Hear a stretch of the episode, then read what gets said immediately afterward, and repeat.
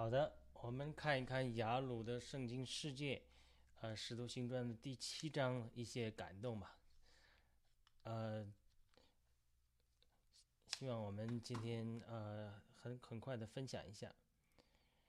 那么使徒行传第7章的我们的感动的题目是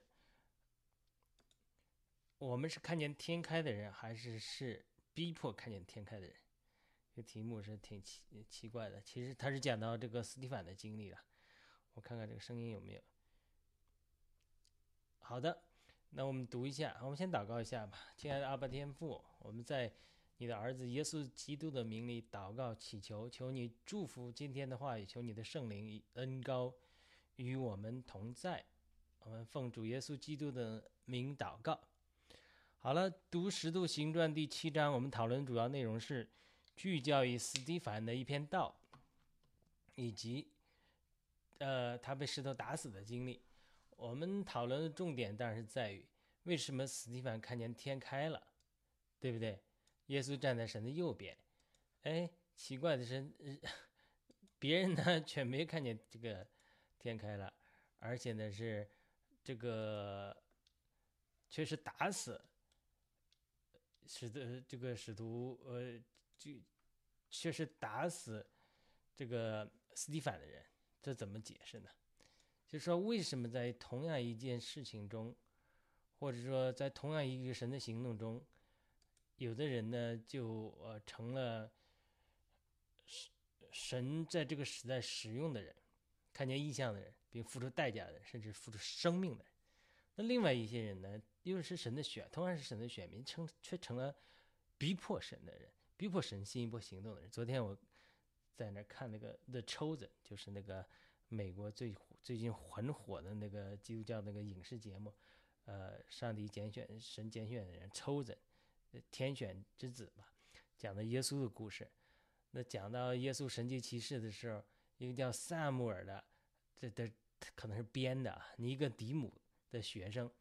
就跟尼哥底母走了不同的路。尼哥底母就是说，这个神迹奇事没有神来的怎么能做呢？我一定要，他去祈求玛利亚说，你安排我跟耶稣见个面，哪怕是晚上的时间。他是什么？他是这个法利赛人啊，他是法利赛人高官。但是这个节目里面啊，这个电影这个电视剧里面，这个撒母耳就是尼哥底母的一个学生，他当然他有一点戏剧的成分在里面，就是举报了那个施洗约翰，说是他举报的施洗约翰，然后施洗约翰被抓起来。而且呢，当耶稣在那儿讲道的时候，他就在那儿喊说，请罗马帝国的军兵来干涉，说这是暴乱。所以他就是里面有一场跟尼哥底母的辩论。尼哥底母说，尼哥底母对撒母耳辩论，撒母这个他的学生就说，他说律法中没有规定上帝可以穿上肉身，现在他说耶稣是上帝成为肉身来了，上帝就没有穿上肉身，所以这个是异端，不符合圣经的。那尼哥底母就跟他辩论说，那难道上帝他做的事情，他跟他的妥拉，就是他的旧约的这些圣经有相吻合的地方，难道不是说你我解释律法解释错误了吗？我们一定要推断上帝做错了吗？难道我们不能超越我们的传统去做一些让神做一些新事吗？这个尼哥底母讲的真好。这个撒母耳就表面上同意了，但是最后又举报了耶稣他们，说他们是这个不是举报了，就是吼叫这个请罗马军兵来镇压耶稣他们的聚会。所以这很有意思。这个尼哥底母讲的很好的，他说我们是法利赛人，我们不要学撒都该人，撒都该人只把旧约圣经中的前5卷当作神的话语，后来的什么大卫的诗篇呐、雅歌是歌中之歌啊，约书亚不是其他的这个。圣经啊，他都不当做神的话，那难道神不在今天说话了吗？就这个尼哥底母讲了，他说撒都该人就是错了，这个很有意思的。那我们来分享这个话题也是很有意思。今天基督徒也是这样，就是每一波神的行动中，新的神的行动出来的时候，就是你比尔·强生的话，就是上一波神使用的人，都常常逼迫新一派的人。这个我一会儿还会再谈到。就是往往，在任何一个时代，都有神要做一些新事。但是有些人就看见异象并跟从异象受到逼迫的人，另外一些人是遵守传统没有看到异象去逼迫看见异象的人，还说我们在服侍神，因为他们是异端。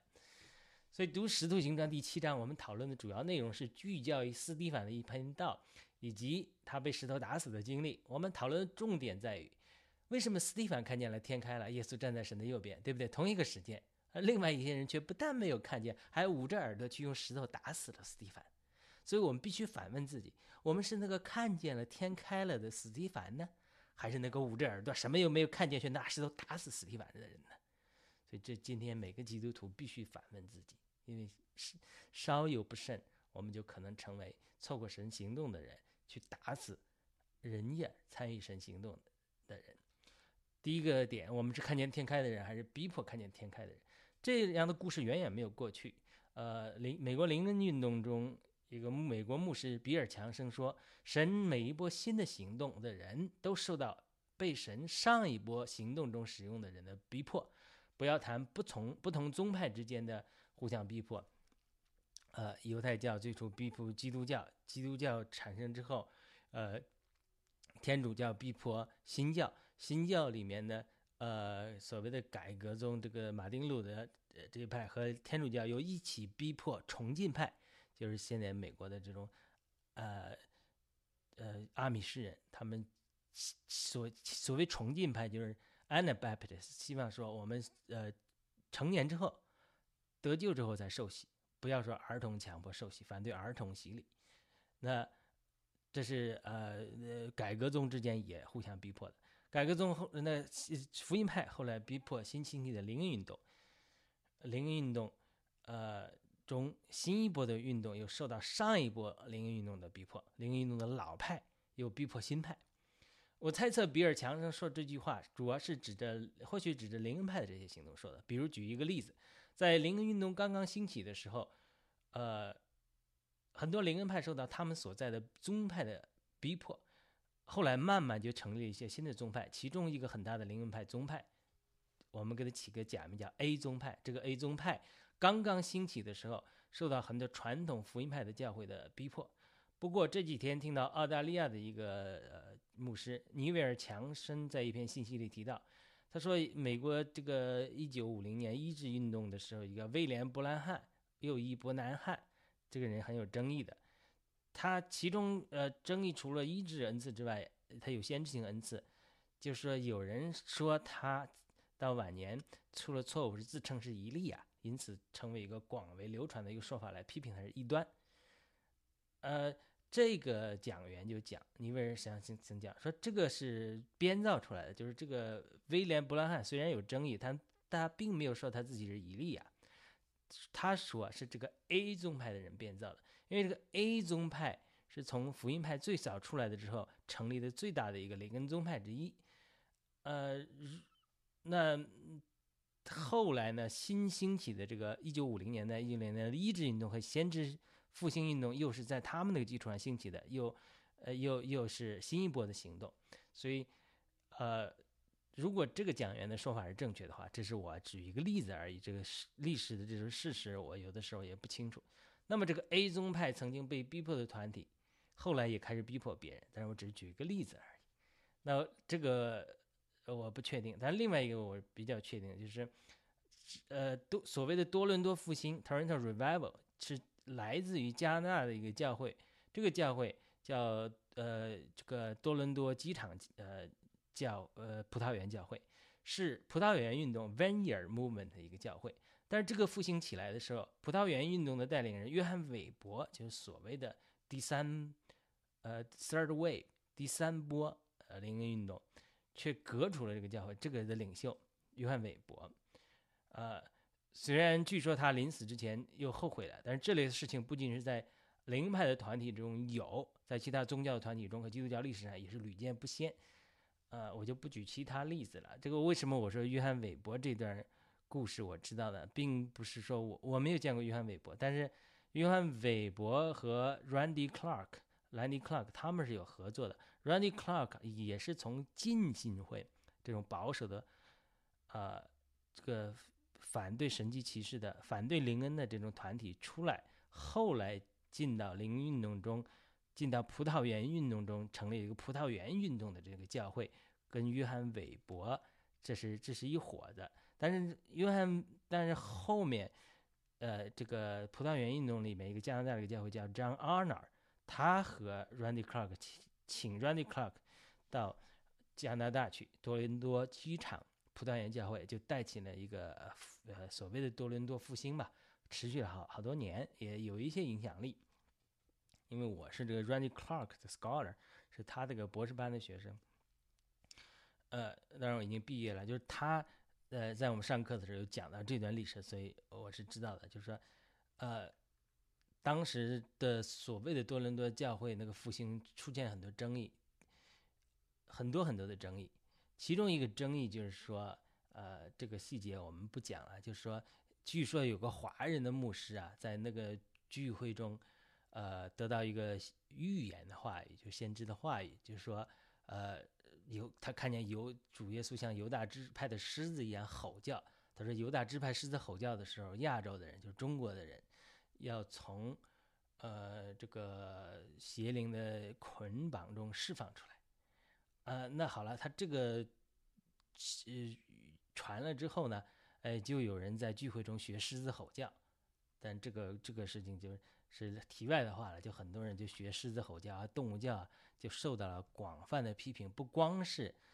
福音派的人批评，这个灵恩运动的老团体或者说他们产生的这个教会中，这个葡萄园教会里面也有这个批评的情形，所以这个批评到一个极端，也就是把这个教会革除了，说他们不是这个就有问题嘛。当然我们知道这个葡萄园运动到后期也有死沉的地方，所以这个多伦多复兴的确是带进了一些复兴了。我们不是在谈这个，我们只在谈说它其实每一波神的行动往前走的时候，都受到前一波的人逼迫，因为他的观念跟不上，或者说他的思维拦阻。在新一波神的运动中，往往有泥沙俱下，有实行上的偏差呀，甚至是有真理上的偏差。但这不代表着这新的一波行动中不是神兴起的，而往往神兴起的一波新的行动中，人们的经验啊不够，所以会犯错误。另外一个，仇敌也会来捣乱。所以这里的问题是，法利赛人、经学家、长老和祭司是以色列人中精英的精英，他们自以为认识圣经、认识神，但他们并不认为自己是来逼迫爱主的人，而是认为自己在服侍神，认为自己掌握了真理。那么为什么是这些神子民中精英的精英会犯这个错误呢？你想象一下，明明人家司提反看见天开了，耶稣站在神的右边，他不但没看见，反而捂着耳朵要打死他。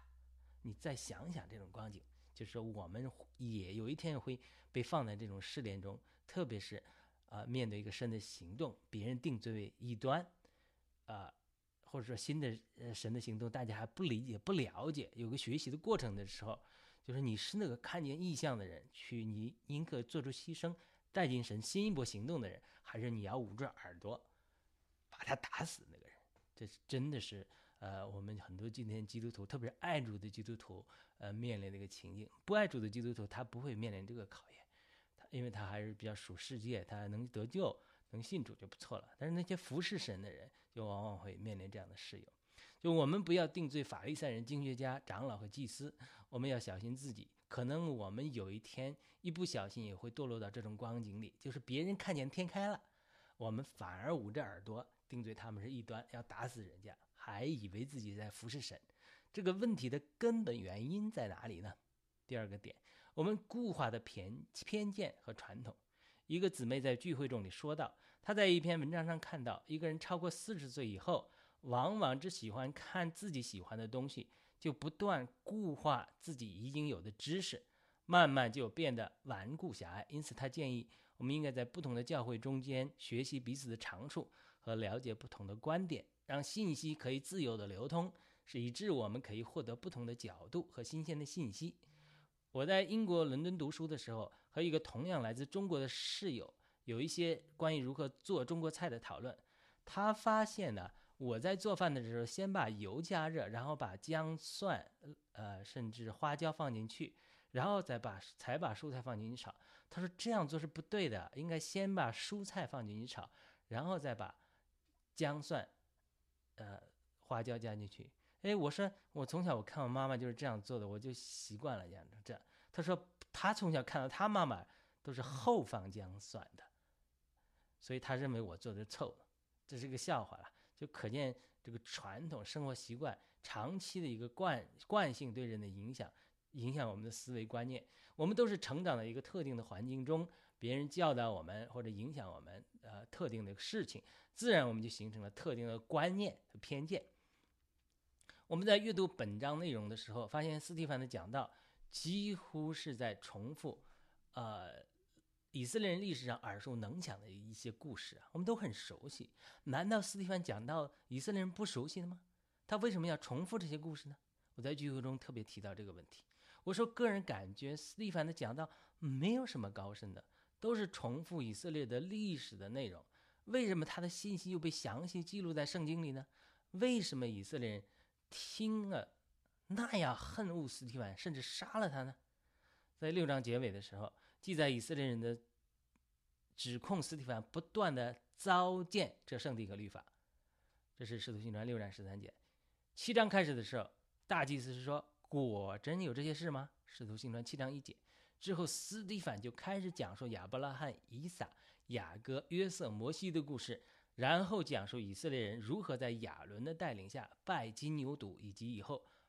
拜其他偶像的故事。之后又提到约书亚、大卫和所罗门，并且批评以色列人历代以来都杀死先知，并且不遵守神的律法，是7章2节到53节的内容。然后54节记载以色列人十分愤怒，然后才发生了用石头打死司提反的事情。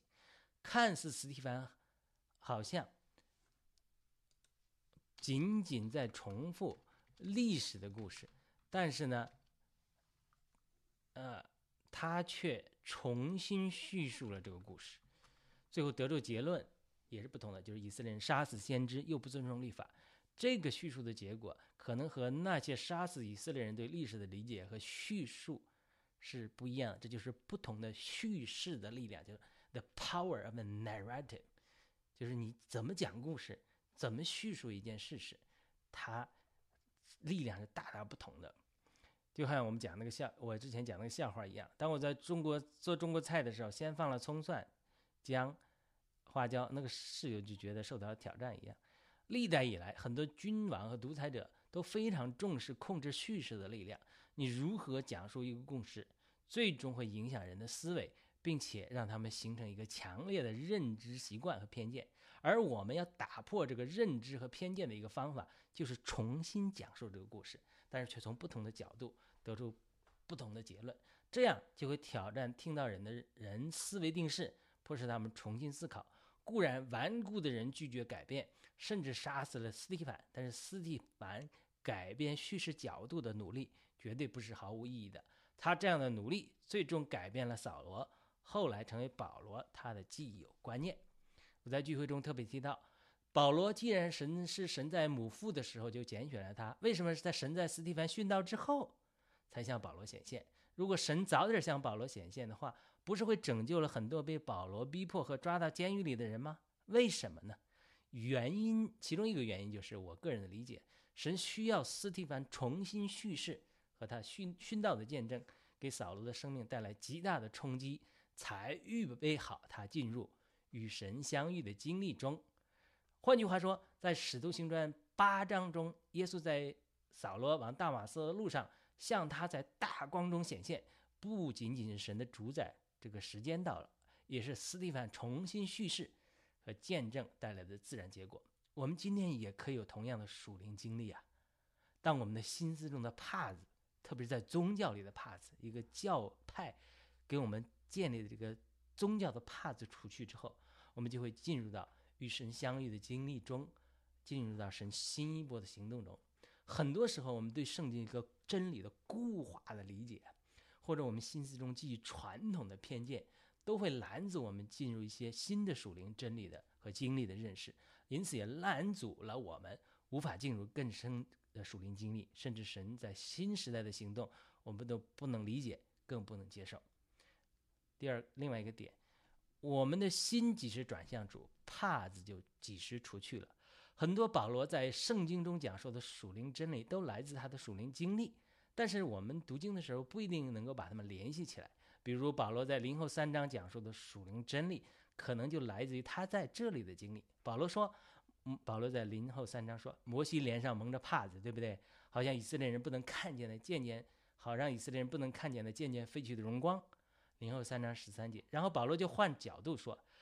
不幸的是以色列人心思刚硬，迄今啊，到今天诵读旧约的时候，还有同样的帕子，他们还没有得到启示，这个帕子在基督里废去了。林后3章14节，保罗接着说，直到今日，每逢诵读摩西书的时候啊，他们的帕子还在上面。但是保罗就说，那什么时候他们的心几时转向主，帕子就几时除去了。而且主就是灵，主就是灵，主的灵在哪里，哪里就有自由。我们众人既然没有帕子遮蔽的脸，好像镜子一样观看并反照主的荣光，就渐渐变化成了与他同样的形象，从荣耀到荣耀，那是从主灵变化成的。所以保罗在这里讲说，以色列人对旧约的偏见就是一个帕子，而这个帕子拦阻了他们认识基督。这个帕子是他们的，其实表面是关键的问题，其实是他们的心偏离了主。因为我们的心几时转向主，帕子就几时除去了。帕子一旦除去了，就好像可以，我们这个好像镜子，这个心呢，就观看和反照主的荣光，就能慢慢变化成为主荣耀的形象。往往固化的观念，其实只是外面的一个情景，只是说明我们的心灵已经与神的交通不那么亲近了。我们已经高举我们的知识作为偶像，我们对圣经的学习作为偶像了。所以这个比尔强生常常讲，神常常做一件事情，冒犯我们的心思观念，然后揭示我们的内心。如果有的时候我们观念跟不上他，我们的心是爱主的，所以我们就会去祷告神改变我们的观念，更新我们的观念。但是我们拒绝改变我们的观念的时候，甚至对圣经的观念的认识的时候，因为我们的心固化了，神就把我们的心僵硬的心暴露出来了。因为什么？我们不是爱神，爱神的行动，而是什么？爱我的现在固化的观念给我带来的地位、权柄和舒适。司提反讲到的重点，在于他叙述的故事虽然都是保罗等以色列人熟悉的历史故事，但是他得出的结论完全和传统的教导不同。司提反在《使徒行传》7章51节说：“你们这硬的景象、心与耳未受割裂的人，时常抗拒圣灵。你们的祖宗怎样，你们也怎样。”所以他这句话是很重的话。司提反满有圣灵，因此在圣灵恩膏的涂抹下，这句话可能对保罗产生了强烈的心理震撼。这种经历绝对不仅仅是保罗的经历，也是我们今天的经历。我是来自一个中国的移民，我在美国的得救的教会里有美国人也有中国人，我们传福音给美国人呢，也给中国的移民。但是我们发现很多中国移民对福音更加敞开，我们有的时候和美国人也在讨论其中的原因。我们得出的结论是，很多中国学生从来没有听过福音，因此听到之后就对他们产生很大的震撼，因此就接受了救恩。但是很多我们接触到美国人，他从小生活在基督教的国家，都听说过耶稣和圣经的故事，他们很熟悉，但他们也没得救。这些熟悉的知识反而成了他们心里的帕子，拦阻他们认识神。我也告诉一个美国基督教的朋友 ，Familiarity is not closeness， 就熟悉基督教的这些知识不等于我们有与神有亲密的个人的关系，他也非常认同。不仅在传福音上如此，基督徒在认识圣经上也是如此。很多基督徒对一些圣经经文已经有了成见或固定的认识，这个经文是这个意思，那个经文是那个意思，因为他们关于圣经经文的知识也成了他们心中的帕子。因此很多基督徒读圣经的时候，他读完如同嚼蜡，很难得到新鲜的亮光，甚至讲话的时候讲的也是头头是道，但是听者他就不一定能得到灵里的供应。这是问题是在哪里？就当我们除去我们对神的话语既有的认识这个帕子的时候，谦卑在神面前祷告的时候，不是说我们不要圣传，我们要前人学习的知识作为我们的基础，但是我们不能让它成为我们的拦阻。当我们谦卑在神面前祷告的时候，把这个知识当作我们的台阶，而不是拦阻我们的屋顶的时候，我们就能够得到新的亮光，这些亮光就能照亮我们的属灵的生活，改变我们基督徒属灵的光景。另外一个小点，神抵挡骄傲的人赐恩给谦卑的人。雅各书4章6节，一个人一旦骄傲之后，有的时候他对别人很明显的信息却能成为我们的盲点。中国历史上有这样一个故事，中国1912年建立民国之后，袁世凯夺去了总统的权利，但是他心里还是希望做皇帝，但是全国人民都反对。据说他的儿子等人给袁世凯做了一份假的报纸《顺天时报》，上面都是报道全国人民都希望他登基做皇帝。据说袁世凯是个很聪明的人，但是这个盲点和错误的信息却让他犯了很大错误。他登基做皇帝之后，受到全国人民的激烈反对，很快就死掉了。这个故事让我们看见，我们的消息不能封闭，也不能骄傲。特别是我们教会在接受信息上是非常封闭的话，就只能接受我们宗派的这个教导，别人宗派的不能去学习的时候，无法接受，或者有意无意限制自己宗派的弟兄姊妹去学习其他宗派的信息的时候，长此以往，就会因为信息不全而做出错误的判断。因为你在你这个体系里怎么解释都是对的。一个骄傲的根本原因就是在我们神的关系上出了问题，无论是个人还是团体都是这样。有一些基督徒团体认为他们理解的圣经绝对是正确的，就往往会犯下这个骄傲的错误。我们都没有绝对的掌握真理，所以一旦认为自己掌握了对圣经的认识的时候，就往往是最危险的时候。另外一个小点，斯蒂凡交棒给保罗。我们也看到斯蒂凡好像一个接力赛的选手，他跑完了他的路程，把接力棒交给另外一个跑得很快或者更快的选手保罗。换句话说，斯蒂凡跑完了自己的赛程，被踢到神的同在中去了。那么主耶稣为什么早不向保罗显现，晚不向保罗显现，就是斯蒂凡寻道以后这个时候向他显现呢？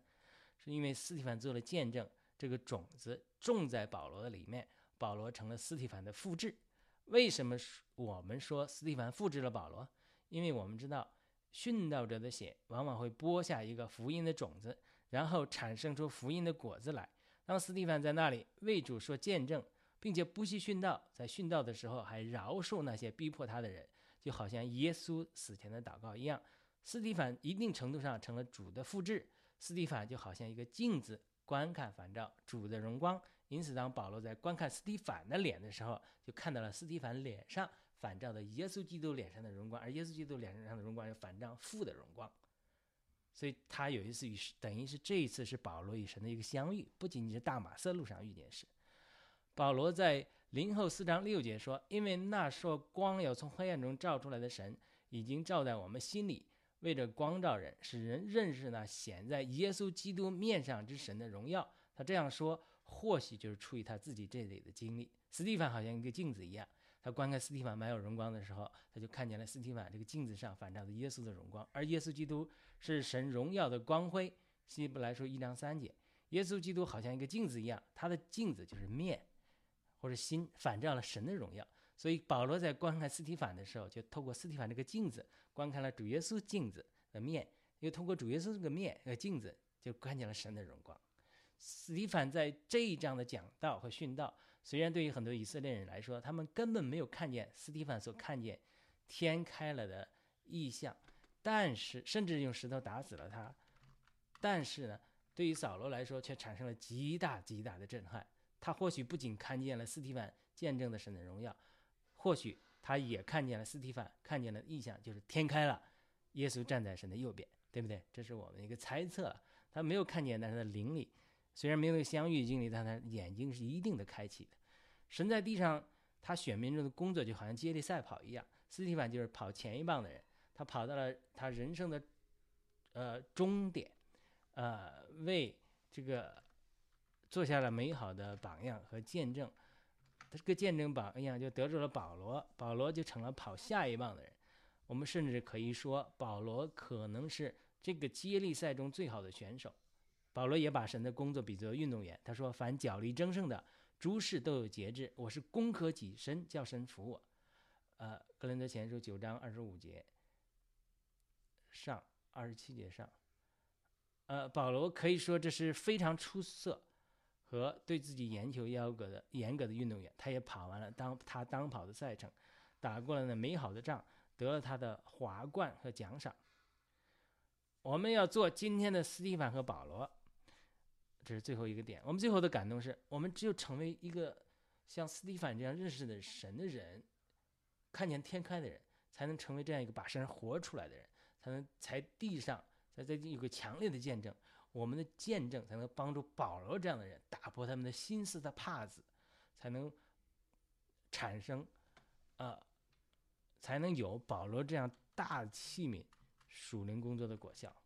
反之，如果我们不是认识神的人，就不会真的把神活出来，也不会做出那么有效的工作。如果我们是跑上一棒的人，我们必须做出斯蒂凡的见证，把这个棒呢交给最好的下一棒。那么另外一方面呢，我们也必须做保罗这样的人，就是如果我们是跑下一棒的人，一定不要辜负前人的托付，能够忠心的完成神呼召我们的使命。这一切有的时候就是取决于我们的心思的偏见有没有被打破。当别人为主做出强烈的见证的时候，我们要打破心思里的帕子，而和他们一起看见他们所看见的异象，而不是捂着耳朵把人家打死。我们必须扪心自问，我们今天特别是爱主的基督徒，是今天是看见了天开了的斯蒂凡和保罗呢，还是捂着耳朵打死斯蒂凡，或者后来差点打死保罗的以色列人呢？这个问题值得我们深思。好的，我们今天的内容就读到这里，感谢你的收看收听，欢迎你点赞关注和转发，帮助我们这些话语传给更多的弟兄姊妹。我们下次再会。